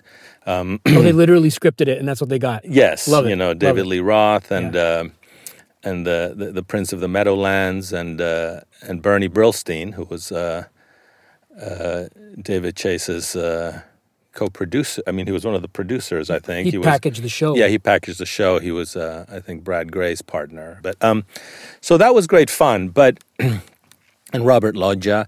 But by then, you know, the show had such uh, status that just being on the Sopranos show, you know, just being there with Tony and Carmela and Christopher and you know Adriana. I mean, it was you know it was. Uh, you know, that was, I mean, obviously David Strathairn is a very good actor and I was very happy to work with him. But it was really like stepping into, you know, the novel. In fact, the day I got there, which was my first day of prep, you know, I had some things to do in the office, but they were shooting downstairs in the, uh, in the sound stages at, uh, at Silvercup. And I walk down into the set and it's quiet and I hear, you know, a huge fight that they're shooting between uh, Tony and his sister. And it, I mean, the stage is quiet as those people go at each other. And as I keep walking, I see uh, Jim Gandolfini walking towards me, super pissed. And I'm like, okay. And then he walks and past me. It turns out they weren't shooting a scene. Him and Aida were really going at it. I have no idea what it was about. I didn't care to ask. I was the new kid. But I guess they'd had a disagreement and they had um, tried to settle it in, uh, you know, full old school Italian style. Mm-hmm. By giving each other a piece of their mind. So I really thought, boy, I've landed in the Sopranos now. so also, Bush, Buscemi was there. Yeah, you know, who's a he was great. Fun Talk about names. We're talking about all these names. He was yeah. he's already been in the series, introduced I think in episode two of season five. But again, this season five was just locked and loaded with well, you know, additional to, caliber. To, to, go back to what I was telling you about how um, moving and emotional the series is. Uh, I only had him in a couple of uh, episodes, in a, uh, a couple of scenes in my episode, and when I was watching it a couple of days ago, there is an episode where he is uh, in Tony's pool with right. his twins, yep. who looked uncannily like like um, like him. And I saw him, and then and then I remembered what his destiny was going to be, how things were going to end up between him and Tony, and it just broke my heart. You know, to see him sitting there in Tony's pool and uh, I mean, I think we're probably still a good couple seasons away, right, from that outcome. No, it happens in season five. At the at the end of five. The end of five. Yeah, and it was just like, well, even worse because they went from, you know, from the such best of terms, from such high hopes to a total disaster. And I don't know why I didn't see it coming because obviously that character was, um, uh, you know, he, he was a flawed person and uh, you know he's there at the at the at a, at a poker game that he can't afford, and someone is fronting him, and that never ends well. Yeah, I mean there was there was a little bit of a. Um, you know, it, it, was very well planted, but I don't know why I didn't expect the worst. Well, the paradox of the show, right, is that every season, like you kind of alluded to earlier, they introduce a new character who will, who will be effectively Tony's antagonist. And in this season, you get Feech, who you immediately know is going to be an antagonist, and then you get Tony B. And you somehow, if you haven't seen it before, you somehow assume that this is going to be like a counterbalance to Feech, and then they end up turning it on its head. Yeah, because you know? because he can't go straight. Yeah, because Tony is it Blundetto? Was that his Tony name? B. Yeah, Tony, Tony B. Uh, you know, he's not really an enemy; he's a problem. Yeah. You know, some of the other enemies were problems, like uh, the character that Joey Pants played, and um, Ralph. Yes, and and what was the brother-in-law's name? Uh, Richie Aprile. Richie Aprile. I mean, what a scary season. That Yeah. was like that set it up, right? For all the future antagonists, Richie Aprile was the template. that was you know for 12 episodes you're thinking how is tony going to solve this problem well i have a feeling i know how he's going to solve it but he want, doesn't want to solve it that way and he goes above and beyond and then the outcome is genius you know that surprise that it's the sister who solves the problem Yeah. is um was just great i mean even even capos need a a little luck I don't know if it was your episode or the one after, but it's alluded to how lucky this guy Tony is. He walks away unscathed from so many problems. This was the episode that sent Feech, where Feech gets set up, right? So there's the bus scene at the end when he's being transported back to the prison. Beautifully done. The choices. Can you talk about the tone and what you wanted to convey in that moment? Well, I mean, I couldn't have think of anything sadder than an old gangster like that who had just done his time and uh, was heading back. You know, for a long time probably because you know that type of parole violation.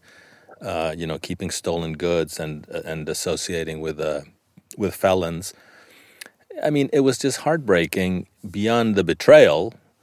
And you know, there was always the question where he you know, did he know or not that he had been betrayed? Uh, I always had the feeling that when he was on the bus, he still didn't know because he was getting older. But I think the younger, wisest version of him would have done the math. He know, didn't, he didn't figure it out when he was standing in the kitchen when the guy said, let's go back and look at the garage. he looked more worried about what was going on with what was about to happen to him, I thought, than, oh shit, I've been betrayed. Okay. Um, and, you know, so because I think his reaction to that would have been anger, and he was just more deflated and scared at home and deflated on the bus. Um, but even if he knew, you know, the fact that he had been betrayed must have been incredibly sad. Or was he relieved that Tony had sent him back when, you know, the most common solution would have been to whack him? Yeah, yeah. Interesting uh, paradox you know, because when you're looking at him, he's thinking all of these thoughts, but maybe it's a combination of everything you just said. You know what? We'll never know. Right. And that's when when stories are well told, this kind of enigma is good. It doesn't confuse. Agreed. You know, we will never know, and that's what's human about it. Earlier in the episode, since you watched it, um, maybe you have the answer to this.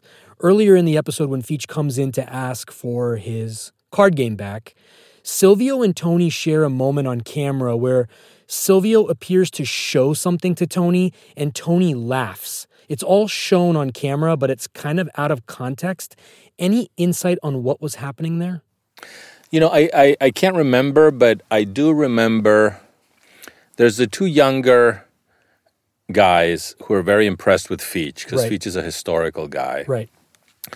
But I think um, you know Silvio and and Tony are a little taken aback by the blustery, um, you know, chatty style that Feech has. You know, it's a it's a combination of old-fashioned gangster bravado and um, and just someone who you know you think, well, if you talk this much and this loud, you will eventually say the wrong thing.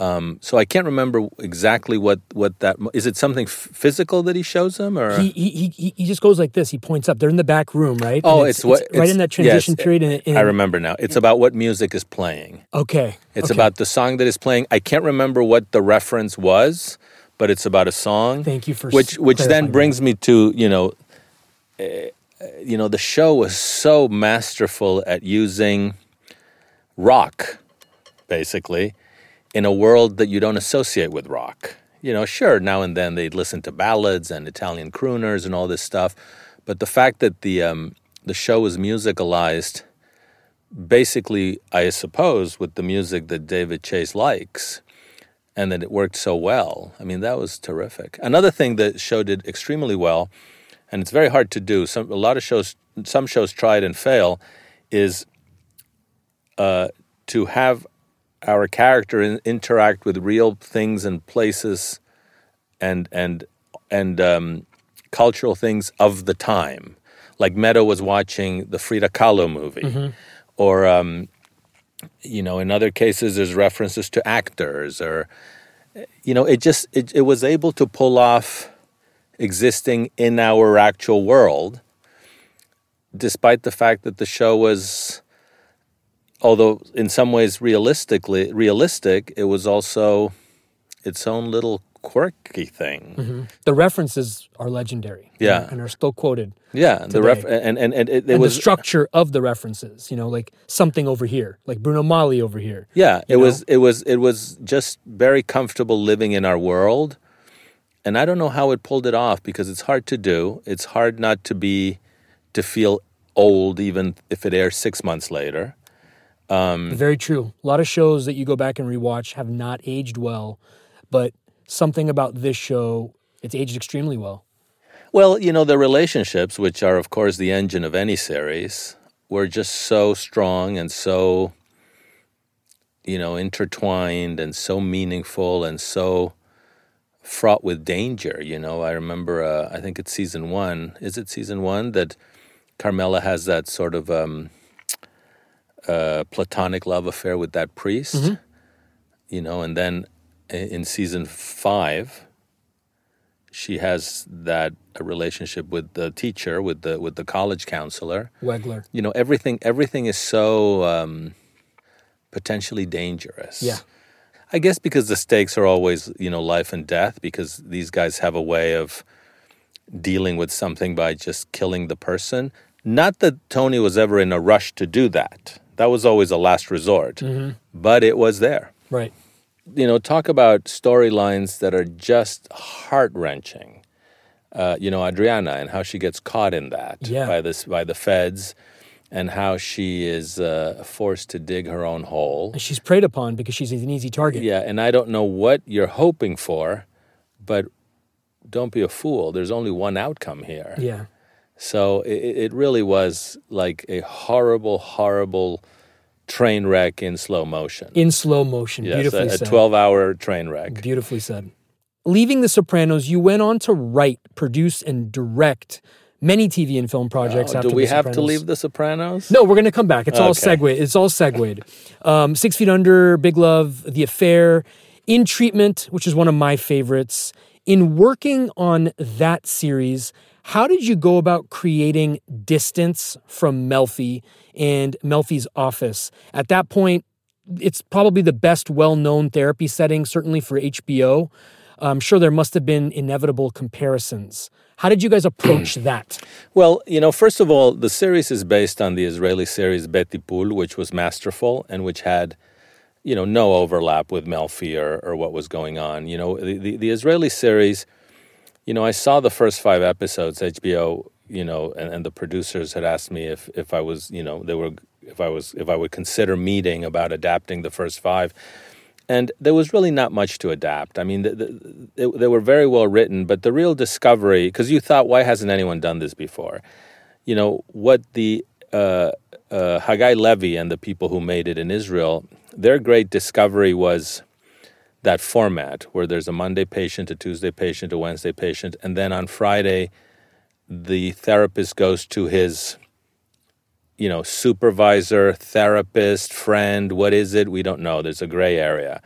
But it is him talking about his patients, which not only tells us what he thinks, but resets the whole clock so that the next week is fresh.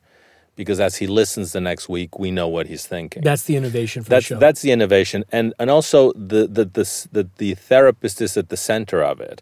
You know, you assume that he's seeing whatever eight patients a day from Monday to Friday, um, but these five patients, uh, Monday, Tuesday, Wednesday, and Thursday is a couple. You know, these are the patients that are close to his own issues. You know, these are the ones that are that are touching a nerve, and that's why they echo. Uh, you know, they echo his life, and that's why they're interesting. Um, you know, there's no way to do uh, genuine therapy because genuine therapy moves like molasses. It's incredibly repetitive and incredibly long. So even this at you know nine episodes per patient was at light speed, um, but you know I, I, never felt there was an overlap uh, with Melfi because just circumstance wise, you know what. I don't mean it in a bad way, by the way. As a viewer, yeah. when I first watched the show, I was like, "Wow, they've taken this this what to me is the best one of the best parts of The Sopranos is a guy deconstructing in front of his therapist, and they made an entire series about it. I wanted there to be a series that was just Jennifer, that was just her in a room talking to her patients, and you guys executed that. So it's not in a bad way, but there was to me a natural, like I was drawn to in treatment because of my affinity for the Melfi sessions. Does that make sense? Yeah, I mean, I you know, I never felt that pressure because the Melfi sessions were so much around the Tony problem. Of course, they you know reflected back on her, and she had uh, the Elliot sessions. The Elliot sessions, and and she herself was raped in one of the mm-hmm. episodes, mm-hmm. and you know that played a lot into her into her character, obviously. Um, but uh, you know th- that everything in that room was so much about Tony and Tony's journey, and so specific to Tony and his mother, Tony and Carmela, Tony and the kids, Tony and his his captains. Um, that I, you know, I, I, I never, I, I, I it, there might have been overlap that people could initially uh, perceive, but I, I didn't feel that pressure really. Why didn't that show keep going? Well, they did seasons two and three. Um, it, it's a very hard show to make. You know, it's it's to write basically. Um, you know the, the the episode has to start when they come through the door it has to end when they leave and um, you have to get a sense in half an hour that 45 minutes have gone by. Mm. it's in real time. You can't cut to anything.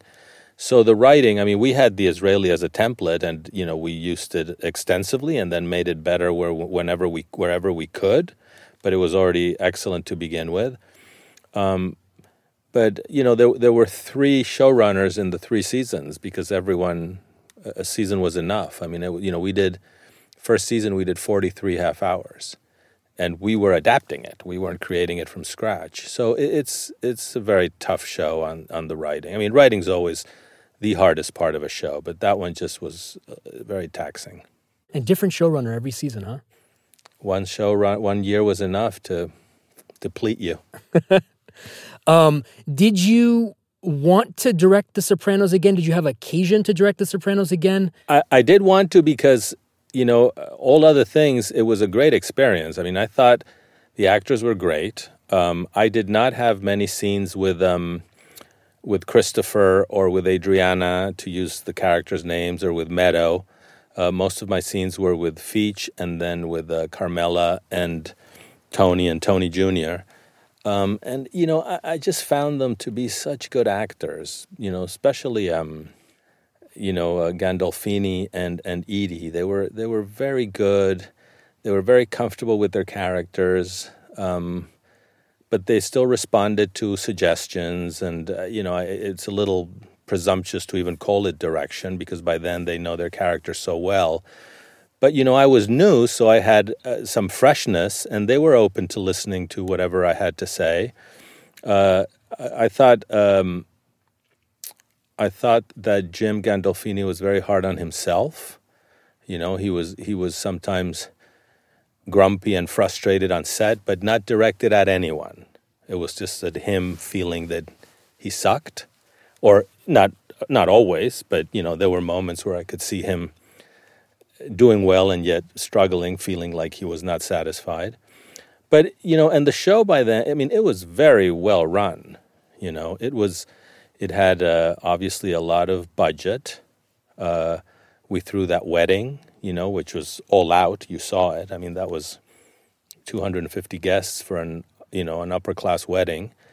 And, and all those cars. And yeah, money seemed to be no object. Yeah. Um, you know, we shot for 13 days, which is what you shoot for pilots. And they had a 14th day. The first scene where um, where that lady gangster gets killed. Yeah, Lorraine. I sh- Lorraine gets killed. I shot the scene, and then they didn't like how it happened. Uh, I mean, maybe they didn't like my direction, but I don't think so because they asked me to come back, and that would imply flying me from New York, from LA to New York, putting you know, which is a DGA requirement. But they were perfectly happy to do it. I was not available, so someone else did it. But but it was it was I mean it was like working on a movie. They had a lot of resources. Um, So the scene where she's running around the house had to get reshot. yeah, and it was a different house and a different way. Uh, They just changed it. Even who killed her changed it. Uh, you know, I can't remember the details of, of what was it that that uh, David wasn't happy with, but uh, you know, it, it was rewritten and it was different, and you know, she wasn't she wasn't running around naked, and it was it was a whole thing. Um,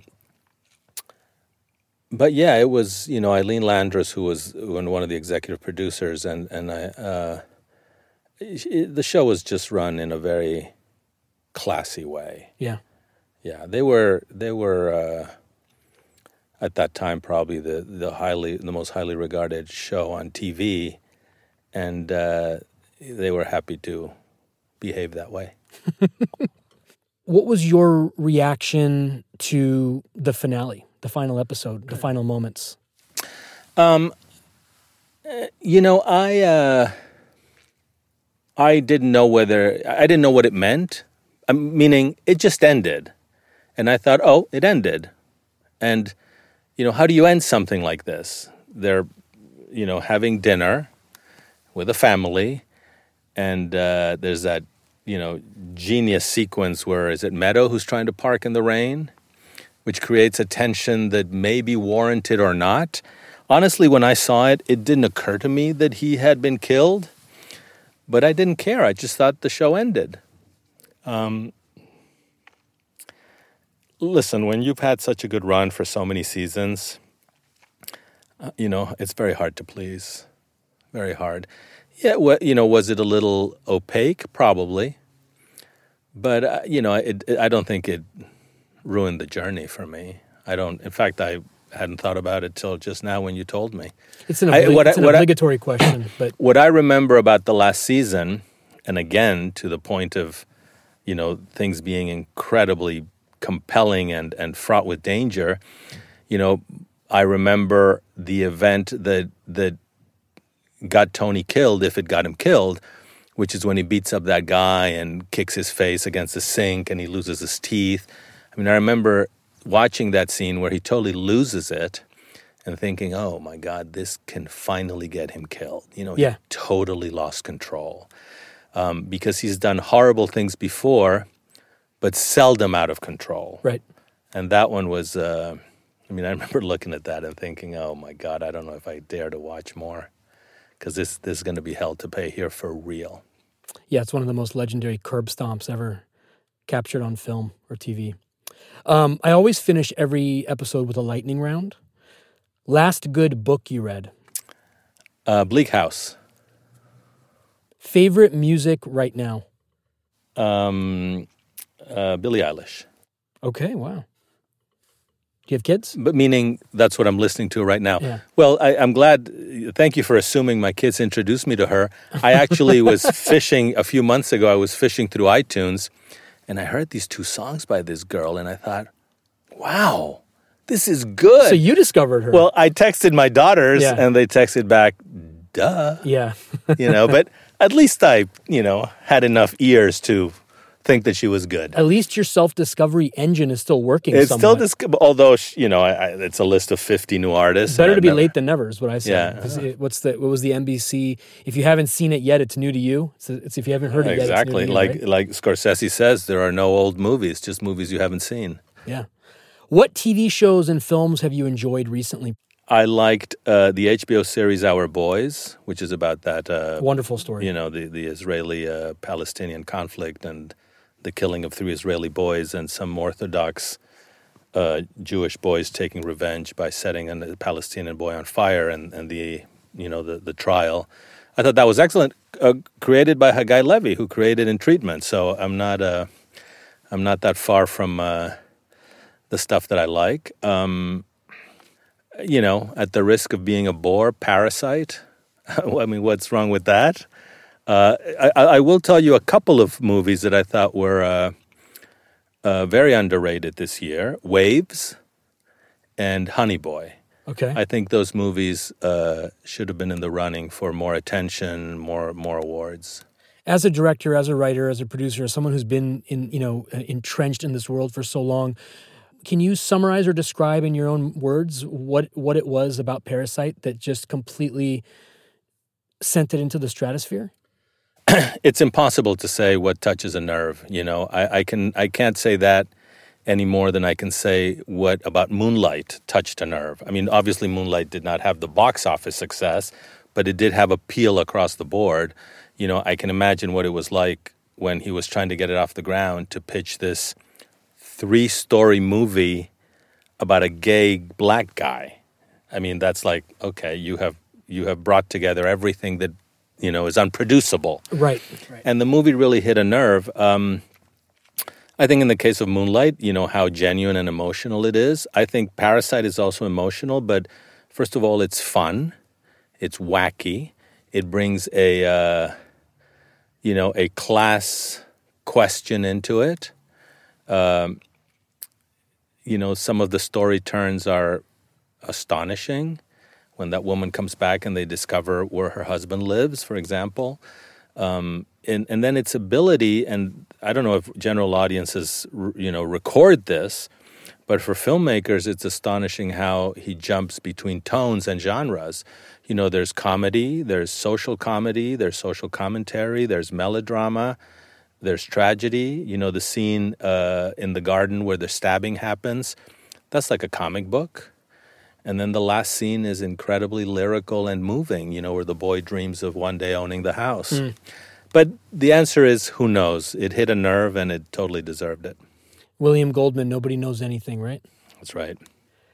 What's on your plate right now?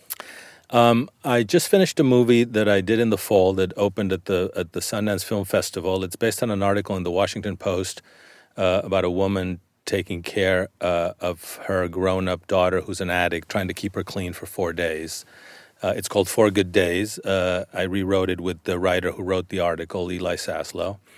Uh, and it stars uh, Glenn Close and Mila Kunis. So that's still, you know, hasn't come out yet. And then I'm off to Argentina to do a mini series uh, based on a book called Santa Evita, Saint Evita, which tells the 20 year journey of the corpse of Eva Peron, which is a real story, true story. Business question: If you want to option a article who owns the article? Is it is it the Washington Post or is it the writer? It depends on uh, on the publication. In this case, it was owned by the writer, but uh, I don't know if that has changed or if you know it it, it it differs from publication to publication, and then of course you you have to also take into account. Um, who the story is about. You know, we, right. we did we did acquire the life rights of the two women, so there's two separate deals. It's the optioning of the article and then the life rights. Yeah, because the article is, you know, that's what you're basing it on, and uh, and we we stuck to a lot of things that were in the article and that were real. And you know, you you can't do it without their permission, nor do you want to. No. You know, this is this this, you know, addiction is is a is a nightmare for the addict and the family that's going through it. So, you know, to do a movie like that without the blessing of, of the people who are part of it would be crazy. Finally, if you hosted a podcast, what would you want it to be about and why? Um, if I hosted a podcast, you know, I am, I am, I suppose, you know, the creative process, how people come up with stories, how stories are, you know, developed, uh, you know, for not just for for uh, TV and film, but novelists, short story writers, uh, podcast writers. Um, you know how how stories are made up. Rodrigo, thank you so much. Thank you.